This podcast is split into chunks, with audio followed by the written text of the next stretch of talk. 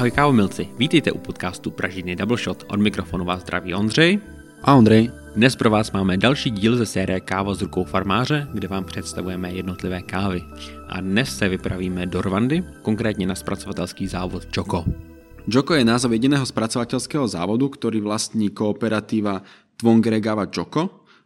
Družstvo sa skladá z profesionálnych agronomov a to prevažne žien, ktorých je 8 až 4 mužov.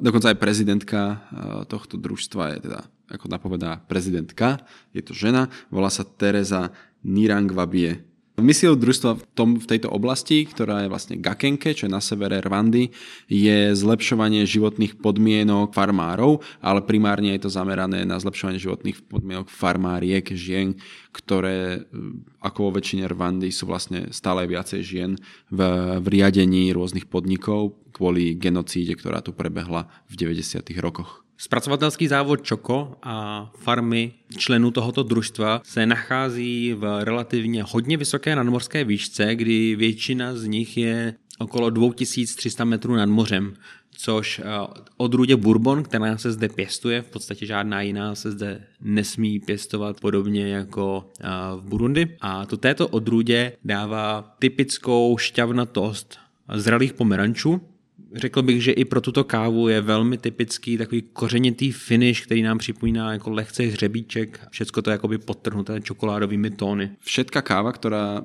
se zpracovává na této zpracovateľskej stanici Joko, sa zbiera na okolitých farmách ručne. Po spracovaní, po vylúpaní je 12 hodín fermentovaná na suchu, takže tzv. ako suchou fermentáciou a následne putuje do tankov, kde leží pod vodou ďalších, ďalších 18 hodín. Po tomto procese je sušená na takých vyvýšených afrických stoloch alebo afrických posteliach. Týmto spôsobom sa na tejto premivací stanici vyprodukuje ročne 300 tón zelenej kávy. Což je v současné době maximum, co tato zpracovatelská stanice může vyprodukovat, protože hodně limitující pro ně je Eh, množství afrických, sušících afrických postelí, které jsou momentálně na svém maximu. A nové vybudovat je velmi těžké kvůli velmi nepřístupnému a strmému terénu, takže eh, do budoucna určitě Čoko bude chtít, eh, chtít nějakým způsobem tuto situaci vyřešit.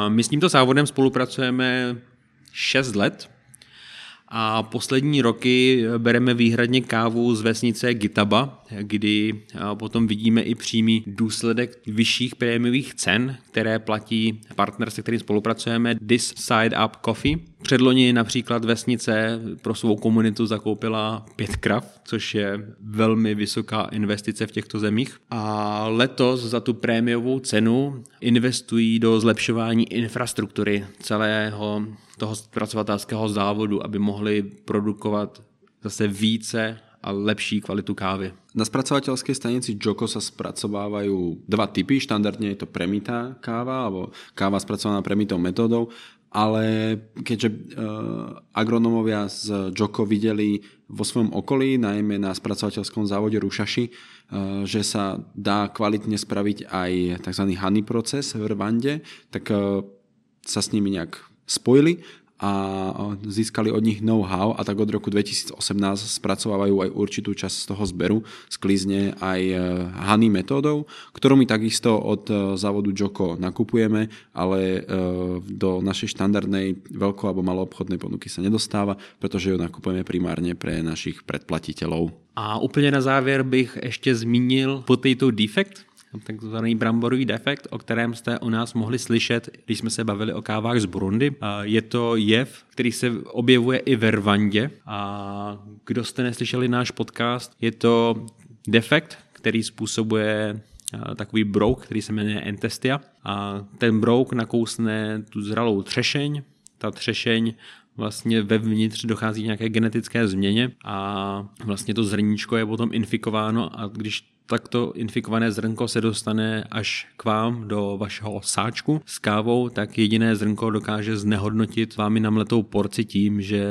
tak káva voní nebo voní smrdí a chutná po tak bramborových slupkách. My jsme se na Čoku, přímo na té zpracovatelské stanici, ptali, jak je možné, že v posledních letech vlastně tento defekt u nich skoro vymizel. V podstatě u těch rvanských káv se s ním poslední roky skoro vůbec nesetkáváme. Vtipná byla odpověď, že nevědí, jak se to stalo, že to prostě samovolně vymizelo. To znamená, že asi se změnily nějaké klimatické nebo přírodní podmínky a tomu broučkovi se tam tak jako nelíbí.